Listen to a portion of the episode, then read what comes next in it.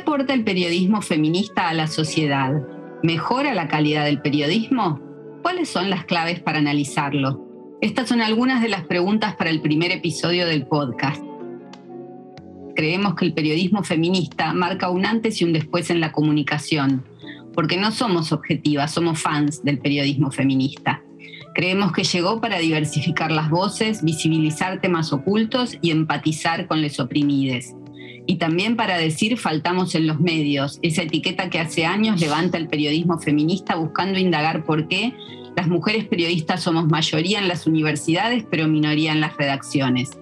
De esto vamos a hablar en este episodio y también de las periodistas feministas de Argentina de hoy y de ayer y de los casos que cubrieron e hicieron diferencia, transformando el periodismo pero también la vida de las mujeres. Nos acompañan en este episodio Luciana Pecker, Ana Correa y Rocío Restaino. Comunicar en plural, episodio 1. El periodismo feminista, hace la diferencia. Insistimos en que el periodismo represente a todas las voces, pero ¿están todas las voces haciendo periodismo? Desde Comunicación para la Igualdad presentamos Comunicar en Plural, el podcast de la campaña Periodismo con Diversidad, realizado con el apoyo de WAC, la Asociación Mundial para la Comunicación Cristiana. Hola Ludmila, ¿cómo estás? Por acá muy contenta de estar empezando esta segunda tanda de los podcasts de Comunicación para la Igualdad. ¿Cómo estás, Sandra? Buen día, buenas tardes, según a qué hora nos escuchen, buenas noches. Bienvenidos a todos del otro lado a este primer episodio de nuestro segundo podcast. Exacto, nosotras hicimos una primera tanda de seis episodios de podcast el año pasado que se llamaban Germinar la Nube y ahora volvemos con El periodismo feminista hace la diferencia. Tal cual, ese es el nombre que tenemos para este primer episodio de Comunicar en Plural, un podcast que es parte de la campaña Periodismo con Diversidad, que ahora, bueno, les vamos a ir contando un poco también eh, de qué va esta campaña. Exacto, es una campaña que estamos haciendo desde la Asociación Civil Comunicación para la Igualdad, con el apoyo de la Asociación Mundial para la Comunicación Cristiana, más conocida como WAC y más conocida también como quienes hacen cada cinco años el proyecto Monitoreo Global de Medios, y la campaña general que se llama Periodismo con Diversidad y de la cual este podcast forma parte, eh, tiene una cantidad de piezas que van a estar viendo, ya están viendo en redes sociales desde el primero de abril. Estamos por todas partes, por todas las plataformas y como, bueno, como hicimos el año pasado, nos parecía que si querés saber más, digamos, si no te querés quedar solamente con las gráficas, con los videos que vas recorriendo por las redes, este es un lugar donde vamos a desarrollar un poco más eh, algunas cuestiones vinculadas al periodismo con diversidad, al periodismo feminista, para que mientras estás cocinando le des play a este podcast, seguramente en Spotify o en alguna de las otras apps donde lo escuchas, y vayas conversando con nosotras, te vayas interiorizando, ¿por qué no? Eh, discutiendo también, ¿no? Totalmente, porque, a ver, nosotros acá lo que vamos a buscar a través de estos seis episodios es un poco darle continuidad a un tema que venimos trabajando desde Comunicación para la Igualdad desde hace muchos años, pero también darle continuidad a un trabajo que vienen haciendo muchas colegas y organizaciones, ¿no? Que es instalar la idea de que las periodistas feministas somos necesarias en los medios de comunicación, que nuestro trabajo importa por una razón de temas que vamos a tratar de ir desarrollando en este podcast y recuperar también, por ejemplo, esa campaña que en Argentina fue eh, tuvo mucha difusión hace unos años, que era Faltamos en los medios, ¿no? Que era justamente para instalar la idea de que las periodistas feministas tenemos que estar en los medios de comunicación por una cuestión de justicia social, pero también por la perspectiva que traemos. Sí, tal cual, y vamos a intentar a lo largo de estos episodios darles voz a diferentes colegas, a diferentes comunicadoras, periodistas feministas que son protagonistas, y también vamos a hablar con otras personas que tienen que ver con estas cuestiones que estamos tratando de, de resaltar en este podcast, que es, bueno, principalmente el periodismo feminista, como decías, pero también algunas cuestiones vinculadas a los valores que promueve la comunicación eh, diversa, cuestiones del monitoreo global de medios, que también lo mencionabas, y cómo se utiliza a lo largo del trabajo periodístico. Así que bueno, quédense del otro lado. Este primer episodio entonces va sobre el antes y el después que han marcado las periodistas feministas en la sociedad argentina. Y para empezar a hablar entonces necesitamos hacer un poco de historia, reconocer a esas pioneras. Sandra, vos mm, sabes mucho del tema, así que lo primero me parece que es que nos pongamos ahí en modo histórico y empecemos a recuperar desde cuándo hay periodistas feministas en Argentina. Bueno, ¿cuándo empezó el periodismo feminista? Es un tema que vamos a decir que nos vamos a apoyar en una experta, que es Lia Fletcher, que escribió en el año 2007 un artículo que se llama Hitos en el periodismo de mujeres argentinas para el primer libro que hicimos de Artemisa Comunicación, que se llama Las palabras tienen sexo, uno, introducción a un periodismo con perspectiva de género. Y ahí Lía justamente hace como una trayectoria de cuándo empieza el periodismo feminista en Argentina, plantea que las primeras colaboraciones de mujeres en periódicos de Argentina fueron con un formato no de intervención como periodista, sino de cartas de lectoras, ¿no? lectoras y lectores. Esto fue en el siglo XIX y la primera revista, que es muy reconocido, esto eh, aparece siempre en los reportes, es La Aljaba, que es del año 1830. La dirigía, esta es una perlita, la dirigía una uruguaya, no una argentina, que era patrona Rosenda de Serra, Duró poquito, duró desde noviembre de 1830 hasta enero de 1831, fueron 18 números. Y otra perlita es que tenía más suscriptores varones que suscriptoras mujeres, ¿no? Esto suponemos que tiene que ver con que los varones eran quienes probablemente pagaran las suscripciones, quienes como manejaban más todo, toda la vida pública, eran quienes estaban en contacto con los medios, etc. Otras revistas que se pueden mencionar eh, del siglo XIX todavía son La Camelia, La Educación, álbum de señoritas, algunas entre todas las que hubo, ¿no? Bueno, en el siglo XX surgen más, naturalmente, eh, vinculadas sobre todo a las feministas de izquierda, que en Argentina han tenido un papel preponderante en esa etapa, eh, del socialismo, del anarquismo, y ahí podemos mencionar eh, por ejemplo, la revista Nosotras, la revista feminista, literaria y social, ese es otro, otro título, Tribuna Femenina, que es bastante eh, reconocida, La Voz de la Mujer, que había nacido a fines del siglo XIX, y ya cuando nos metemos en la segunda ola del feminismo, lo que encuadramos como segunda ola, ya estamos hablando de la segunda mitad de este siglo, ¿no es cierto?, del siglo XX. Eh, tenemos, por ejemplo, Persona, que surge en 1972 y que está vinculada al movimiento de liberación femenina. Exacto. Eh, decir también, volverlo a destacar, que estamos mencionando algunas, ¿no? Hubo muchas más, porque siempre está la, la sensación de que estás omitiendo algo, no podemos hacer el detalle de todos, pero estas son algunas de las que hubo. Ahí viene, posteriormente a, persona que vos nombrás, viene ya muy enseguida la dictadura, ¿no? Que se suspende eh, lamentablemente todo, y post-dictadura ahí eh, es, es, lo que diríamos que es ya casi nuestra historia, nuestra genealogía más reciente, ¿no? Porque de ahí venimos como todas nosotras. En 1979 aparece Todas, dirigida por Marta Ferro. Marta Ferro fue una periodista eh, histórica feminista que cubrió muchísimos años policiales eh, en el diario Crónica y que ahí hace esta revista feminista. Y después vienen ya los suplementos específicos feministas dentro de algunos diarios, como eh, en el diario La Opinión, que se llamaba La Opinión de la Mujer, dirigido por María Moreno, que María Moreno en este en esta etapa post-dictadura empieza a ser una referencia insoslayable eh, para el periodismo feminista, ¿no? También La Mujer en tiempo argentino, que salió del 82 al 86. María Moreno dirigió también la revista Alfonsina. Y en esta época, que volvemos a decir que hay muchas más que nos están faltando, ya el, hito, podríamos decir, 1998, es el suplemento Las 12 de página 12 del que también venimos muchas de las que vamos a participar en, este episodio de, hoy del podcast. Sí, y que leerlo para las más jóvenes, donde todavía me atrevo a incluirme, porque bueno, en el 98 estaba empezando la escuela, en mi caso, eh, leerlo hoy y leer, digamos, la forma como se escribía en las 12 en esos momentos, bueno, piel de gallina, ¿no? Porque es como bastante cercano al registro de hoy, pero que, que, hoy lo ves en todos lados. Hoy lo ves en un montón de medios feministas e incluso en medios que no son específicamente medios feministas o medios escritos mayoritariamente por mujeres. Eh, y vos decís, wow, en las 12 ya escribían así, no solo pre ni una menos, ¿no? sino a fines de los 90.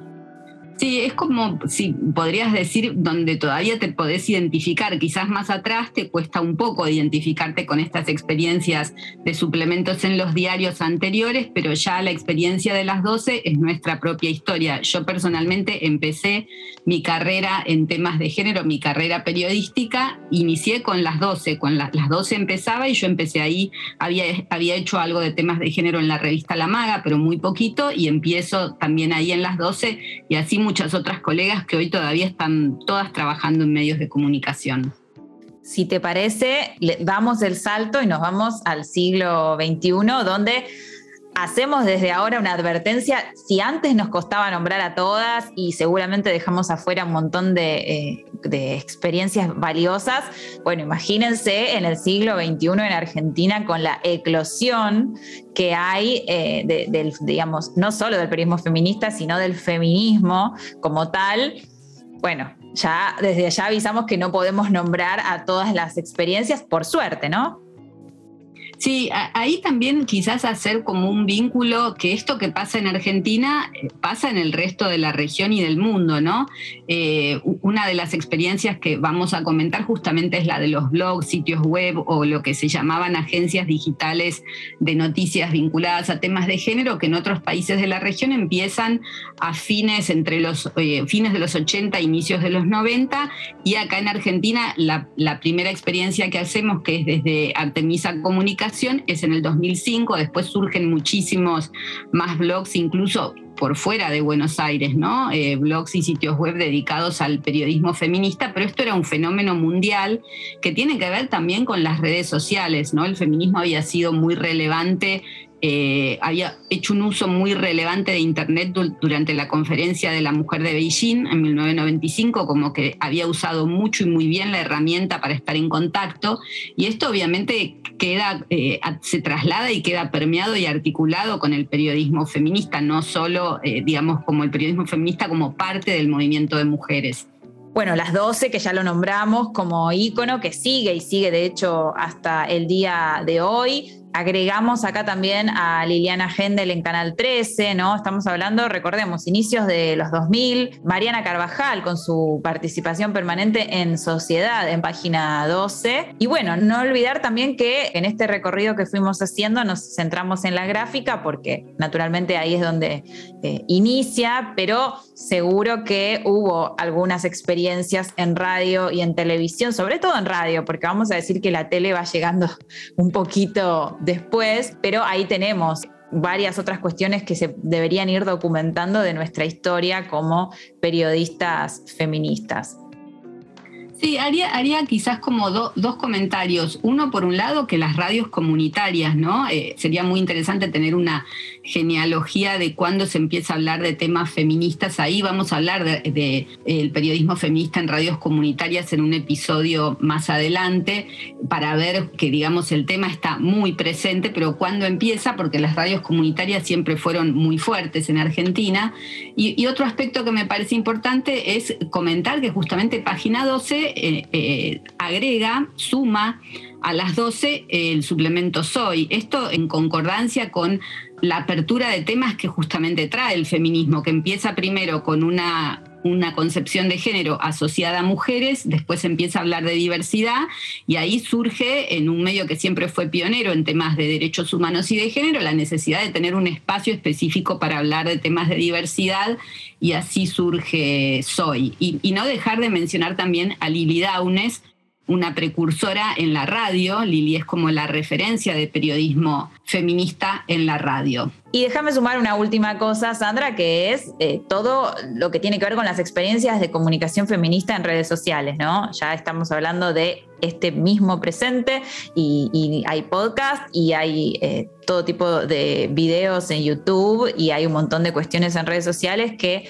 hacen también al periodismo feminista y que hoy nos permiten expandirlo enormemente. Sí, exacto. Y yo diría que ya que hicimos como toda esta genealogía, eh, nos metamos ahora un poco en los aportes conceptuales del, periodismo feminista. ¿Qué aportamos? ¿Cómo se plasma eh, la diversidad en los contenidos específicos? ¿Te parece? Vamos. Por un periodismo con diversidad, de fuentes, de datos y claro, de géneros. Yo creo que las periodistas feministas ya aportamos un giro histórico en la Argentina que hoy es difícil de medir porque es muy difícil cuánticamente ver cómo cambiaron las cosas, pero las discusiones sobre si era violencia de género o no pegarle a la mujer, si que ella fuera infiel o planchara mal una camisa o contestara mal era una justificación, son peleas que dimos en las redacciones, no son cambios que se produjeron en la sociedad mágicamente. Yo creo que hoy hay mucha conciencia, especialmente en la gente que vivió distintas etapas, que hoy no se pueden hacer cosas que se hacían naturalizadamente, pero hay muy poco reconocimiento que esos cambios los produjimos las periodistas feministas. Creo que damos enorme valor, pero por supuesto que hoy no solamente faltan, sino que ocupamos lugares mucho más subordinados en las redacciones y en las radios y muy especialmente en la televisión que el lugar que ocupamos culturalmente en la sociedad y además muy poco reconocimiento de los cambios que generamos y creo que además hay un castigo por esos cambios que generamos. Escuchábamos recién a Luciana Pecker, claramente otra de las pioneras. Luciana también tuvo un papel muy destacado en el suplemento Las 12 de Página 12, ahora está trabajando en Infobae, pero además la conocemos mucho por su trabajo en radio. También trabajó mucho con Lili Daunes. Y sobre esto que, que trae Luciana, eh, me parece interesante dos temas que ella plantea. Eh, en relación a los aportes del periodismo feminista, que uno es la falta de reconocimiento, esto lo hemos planteado muchísimas veces, eh, tanto en términos de prestigio como en términos económicos. No se reconoce a, la formación en género como una especialización dentro del periodismo y la verdad es que no cualquiera puede cubrir los temas de género. Tenés que saber justamente de temas de género, conocer la agenda de la igualdad eh, de género a nivel global, regional, nacional, conocer las leyes, saber los avances, qué hizo el movimiento de mujeres. Bueno, todo esto no es reconocido en las redacciones como un plus, eh, un plus laboral y tampoco reconocido económicamente, ¿no? Eso es una, una pelea histórica. Y después el castigo, el otro tema que ella plantea, cuando justamente quizás hoy un poco la situación sea levemente diferente, pero vos antes eras una periodista feminista y decir eso o, ejercer ese rol, más que abrirte puertas, te la cerraba, ¿no? Si te parece, vamos ahora recorriendo algunas otras ideas que tienen que ver con eh, los aportes que hace el periodismo feminista y que también nosotras las fuimos preparando y enumerando. Bueno, por un lado, dar voz, ¿no? Esto que siempre hablamos, de hecho el podcast se llama Comunicar en plural, es darles voces a todas esas pluralidades y diversidades que no es que vengan después de las mujeres, pero sí es cierto que ha habido una suerte de ir como ocupando espacios para que esas otras personas también vayan eh, sumando sus voces, apareciendo en diferentes espacios periodísticos, mediáticos. Hablamos de las diferentes diversidades. Bueno, todavía eh, no tenemos una palabra con un consenso 100% acá, ¿no? Las disidencias, las diversidades sexuales, sexogenéricas, hay un montón de maneras de ir ubicando, pero, pero todos saben a qué nos referimos en ese universo que es la comunidad LGBTIQ.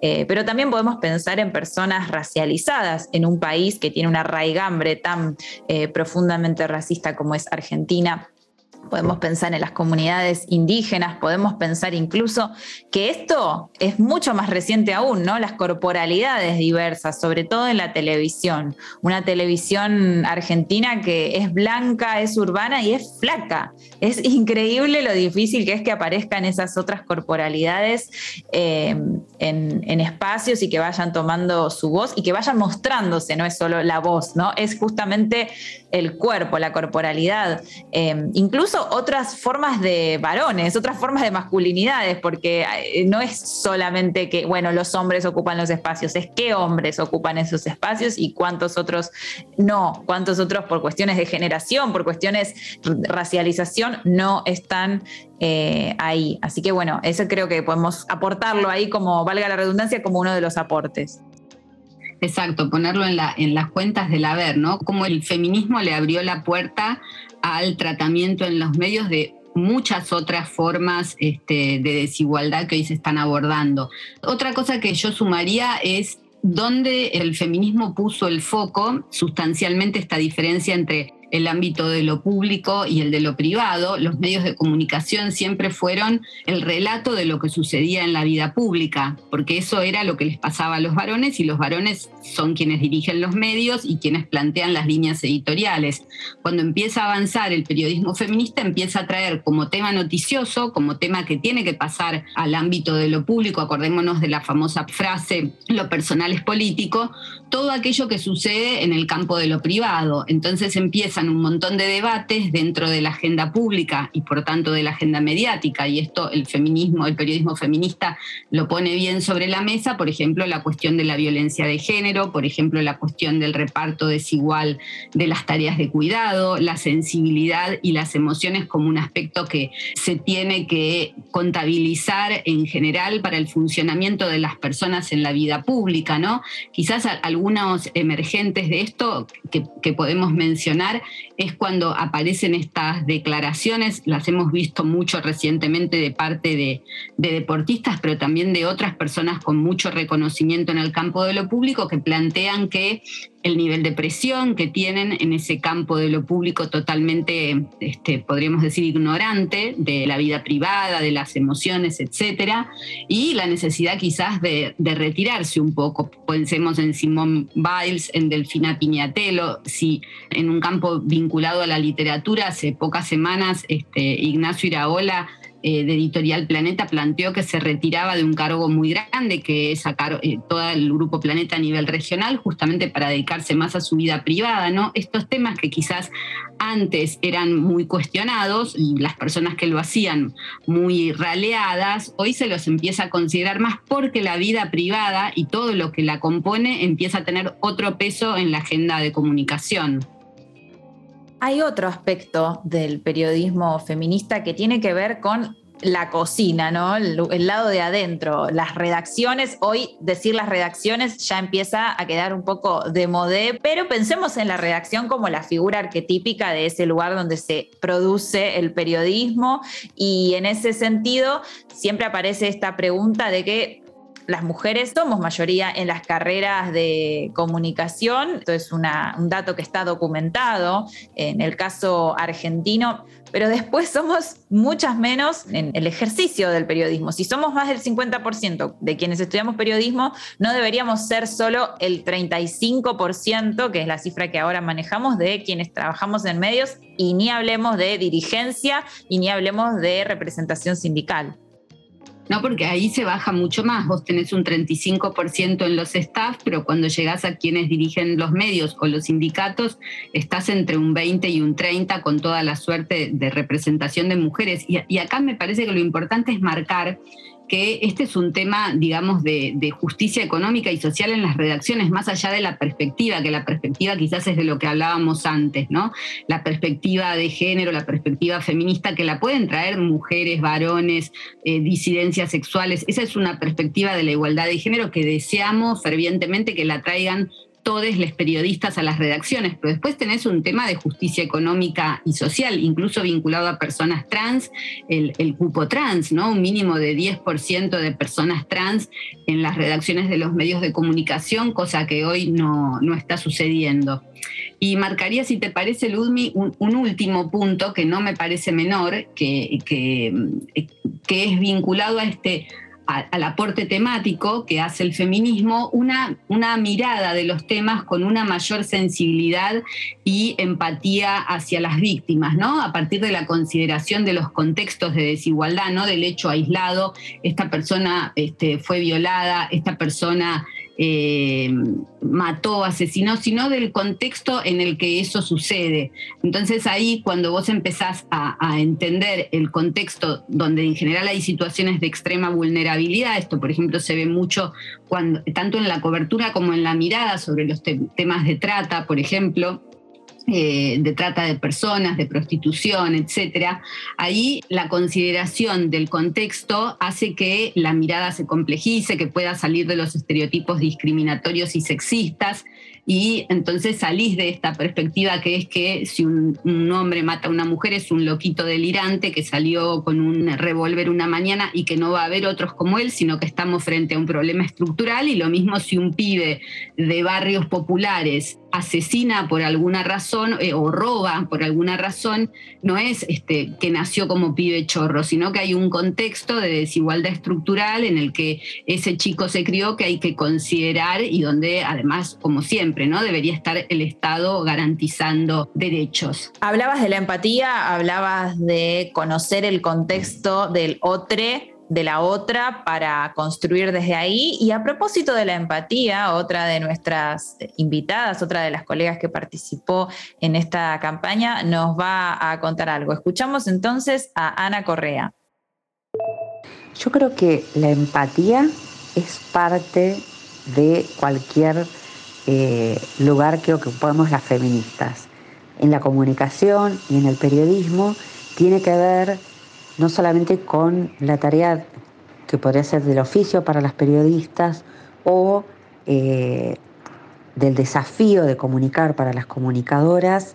Eh, yo creo que cuando hay vulneración de derechos, como aparece en general en las violencias contra las mujeres, la empatía te ayuda también a abrir los ojos, eh, a contemplar cosas que si uno va, eh, digamos, con las recetas tradicionales, capaz que no llega a tener esa mirada, porque partimos de una situación de desigualdad. La desigualdad de género es histórica, existe, las violencias de género y las vulneraciones existen. Entonces, eh, el feminismo te otorga esa empatía, que es mirar ese desequilibrio, escuchar en los lugares en los que nadie escucha, poner la mirada en los lugares donde muchos las rehuyen. Entonces me parece que es un componente especial eh, de cualquier desafío feminista tener un alto grado de empatía. Comunicar en plural, el podcast de la campaña Periodismo con Diversidad. Estuvimos entonces hablando sobre valores del periodismo feminista, aportes, cuestiones que, digamos, son más abstractas, pero ahora queremos meternos con casos, queremos evocar algunos casos, por supuesto algunos, ¿no? De nuevo, no, no podemos abarcar todos, pero momentos en que el periodismo feminista hizo la diferencia y para eso vamos a volver a escuchar la voz de Luciana Pecker haciendo una enumeración bastante interesante. La escuchamos. Creo que por supuesto en la historia argentina, antes, eh, bueno, de que empezara a trabajar, claramente el caso de Carlos Monzón y Alicia Muniz fue un hito de, la diferencia entre naturalizar que, que un ídolo matara a una mujer y ponerle un freno. Me acuerdo de la piña colada también, digamos, ¿no? Como cosas que pasaron antes de que empezara a trabajar. Y después por supuesto, el, caso de, del MR, que además lo sigue Mariana Carvajal en página 12 y que cambia la cobertura como sistemática sobre lo que en ese momento se llamaba abortos no punibles, hoy llamaríamos abortos legales por causales y la sistematización de esos casos de aborto no punibles muy, muy claramente, ¿no? Más allá después del caso María Soledad Morales, que fue más allá de que con las marchas del silencio, que es todo lo contrario como es hoy el feminismo del glitter y podemos ver la diferencia, pero sí un compromiso con esas muertes que claramente cambió también la impunidad en el país y que además significó una cobertura de muchos meses en el lugar, igual que el triple femicidio en Santiago del Estero, ¿no? El caso de Natalia Melman mostrando cómo la corrupción policial implicaba la, la violación y la muerte de las mujeres jóvenes y bueno, y muchísimos otros casos de violencia de género, por supuesto también de caso de Ana María Acevedo, con la muerte de una mujer porque no accedían a que sea un aborto legal en Santa Fe. ¿no? Hay muchísimos casos emblemáticos, incluso, digamos, anteriores al boom del feminismo o la popularidad, pero que marcaron un antes y un después y que fueron muy importantes en, nuestra cobertura. Interesante eh, toda esta numeración que nos hace Luciana, porque una vez se olvida, ¿no? Hoy hay, habiendo hoy tanta más cobertura de la agenda feminista, de los temas de género, etcétera, nos olvidamos de, esos casos que cubrían unas pocas, incluso en, lugares muy alejados de Buenos Aires, ¿no? Eh, ahí quizás es interesante hacer la diferencia entre eh, la situación como, ella marca bien pre 3 de junio del 2015 y post, ¿no? Considerando también que eh, el, Ni Una Menos el emergente concreto de la marcha del Ni Una Menos, porque después lo vamos a abordar, y, el Ni Una Menos no nace de la nada, sino de un movimiento de mujeres fuerte, de un trabajo ya de las redes de periodistas feministas, etcétera. Pero ese, ese 3 de junio es este, convocado y surge de un grupo de periodistas, ¿no? Y esto mismo, yo creo que el hecho de que haya surgido de periodistas, incluso de periodistas instaladas, eh, en los medios de comunicación hace que después este, cambie un montón el periodismo en relación a la cobertura de los temas de género. Yo tengo registro, por ejemplo, nosotras veníamos trabajando mucho temas de violencia simbólica y mediática, cubriendo mucho las políticas de comunicación y género, y antes de esa fecha eh, no te llamaban de un medio de comunicación para que hablaras de violencia simbólica y mediática, si bien teníamos ley desde el año 2009. Y posterior al 2015, los medios empezaron a darse cuenta, periodistas que quizás no tenían una especialización, que eh, había otras formas de violencia que no eran solamente la violencia física, sino formas más sutiles y en las que el periodismo tenía mucho que ver, ¿no? Como podían ser la simbólica y mediática. Así que hubo un cambio muy trascendente. Escuchamos ahora la segunda parte del audio de Luciana, donde ella enumera, eh, continúa la enumeración de casos ya un poco más cerca en el tiempo. Bueno, el caso de Ivana Rosales, que ya falleció, que es el caso más emblemático, los casos que se llegan a pedir perdón también, como el del MR en la provincia de Buenos Aires, el de NLP, que es una joven de pueblos originarios en Chaco que se le pide perdón al Estado, pero que no es tan conocido, que sin embargo cambiaron el curso de la historia y cambiaron porque los pudimos cubrir, ¿no? El caso Fal, que cambie, llega a la corte sin que eso sea necesario porque ya estaba realizado el aborto y que sin embargo se hace a través también de la cobertura en los diarios que llega a conocerse. Entonces hay mucha historia anterior, digamos, al boom del feminismo, por supuesto, a partir del 2015 y muchos casos emblemáticos que dieron un giro a la forma de cubrir estos casos.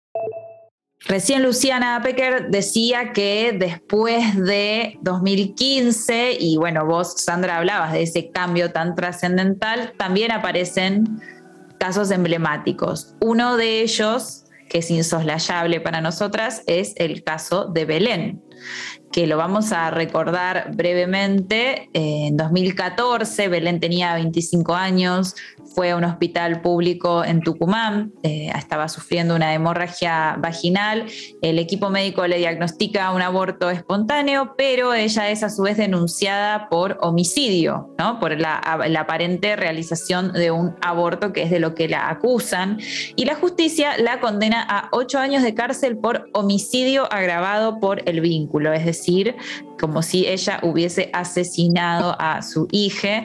Em, a partir de esto Belén, que es el, nombre que le damos ¿no? para, para poder hablar de su caso públicamente, pasa más de dos años en la cárcel y bueno, lo recordarán porque esto es reciente, hay un intenso eh, activismo, una intensa movilización feminista eh, para reivindicar el caso y pedir, por supuesto, por justicia y liberación eh, de Belén, que en 2016 finalmente es liberada luego de un fallo de la Corte Suprema de Justicia de la provincia de Tucumán. Exacto, Ludmi, y es muy importante, pero muy importante en, todo este proceso, cómo el periodismo feminista fue moviéndose de la mano, y este no es el único caso, del movimiento de mujeres. ¿no? Ya son históricos los vínculos entre el movimiento de mujeres y el periodismo feminista para la cobertura con estrategias este, de alianzas. ¿no? El periodismo feminista juega para las mujeres, o sea, eh, no juega para los medios, por decirlo de alguna manera. Y esto se ve muy claro en cómo las periodistas que están dentro, sobre todo, de medios mainstream de comunicación, fueron tejiendo la red que colaboró en, que Belén estuviera libre. Eh, y Ana Correa, que fue parte de esta red, lo interesante es que ella vio que ahí había una historia eh, para contar y a partir de eso escribe el libro Somos Belén, que se publica en el año 2019 y que es, podríamos decir, un mojón más en la legalización del aborto, un mojón mediático muy importante porque en la presentación del libro que se hace en noviembre, en, la, noviembre del 2019 en la Universidad de Buenos Aires, va el recientemente electo eh, presidente Alberto Fernández eh, en un claro gesto de apoyo a la legalización del aborto eh, se saca fotos, obviamente, con todo el movimiento de mujeres, con las periodistas, con Ana Correa, y un año después, el 30 de diciembre del 2020, eh, se aprueba en Argentina la legalización del aborto después de todo el episodio que habíamos tenido. Eh, trunco en, en el año 2018. La escuchamos entonces a Ana, que cuenta un poco esta red que ella ve cómo se tejió eh, de periodistas feministas eh, alrededor de la cobertura del caso de Belén.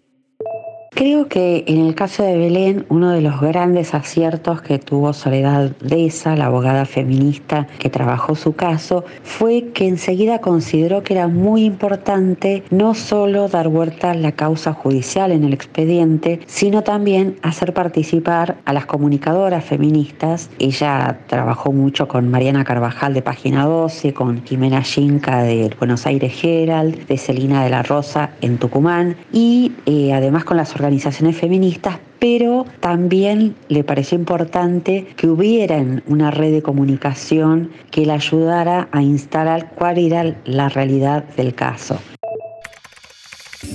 Más manos en la redacción para comunicar en plural.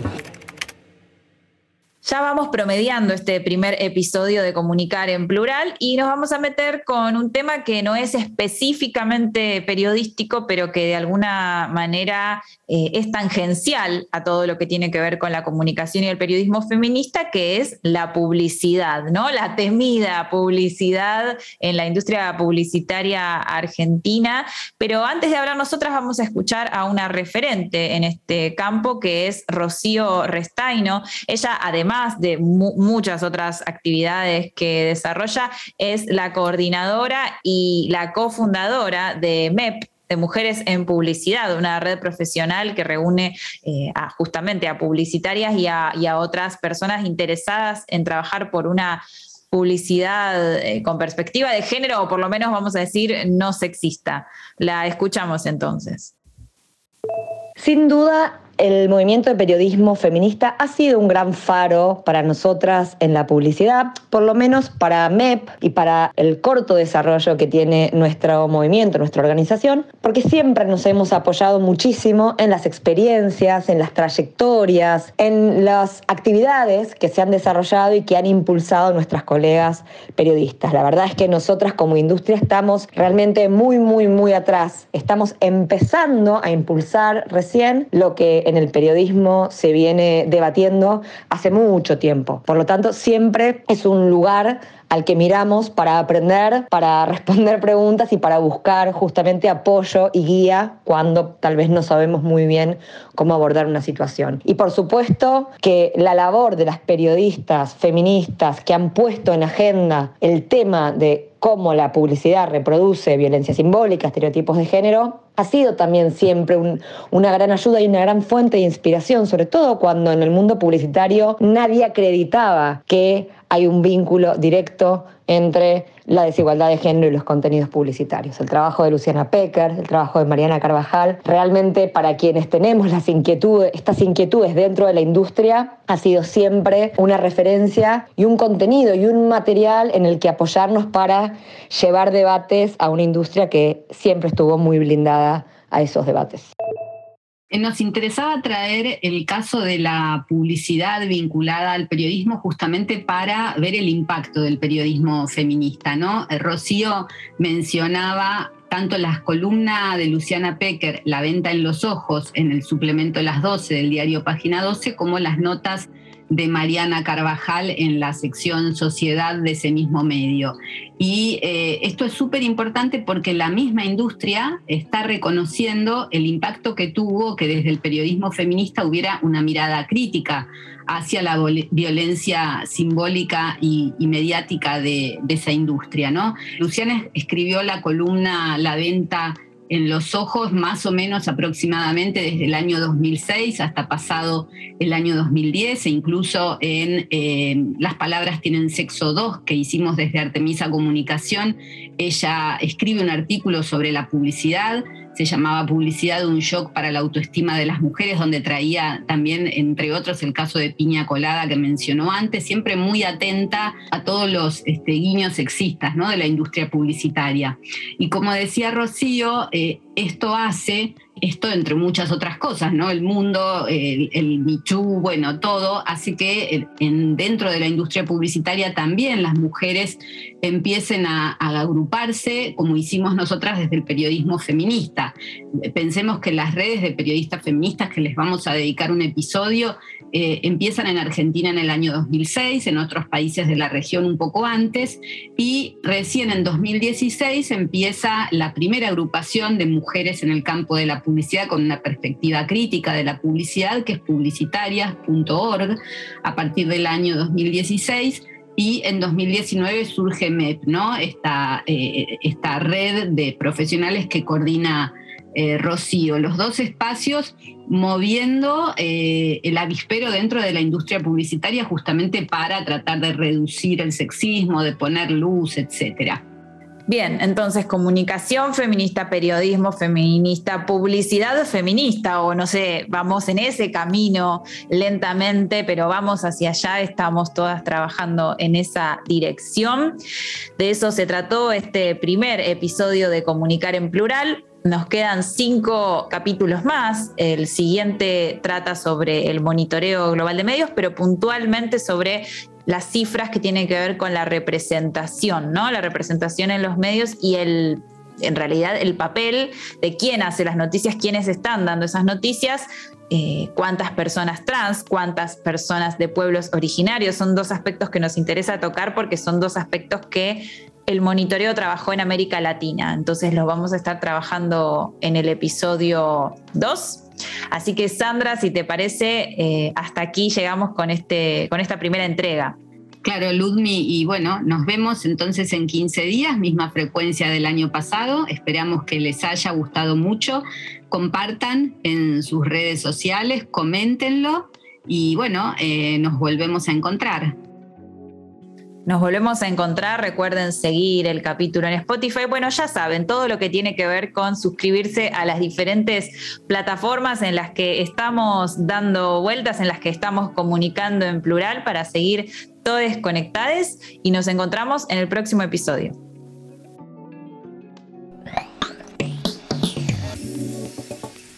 Escuchaste un podcast de comunicación para la igualdad, realizado con el apoyo de WAC, la Asociación Mundial para la Comunicación Cristiana.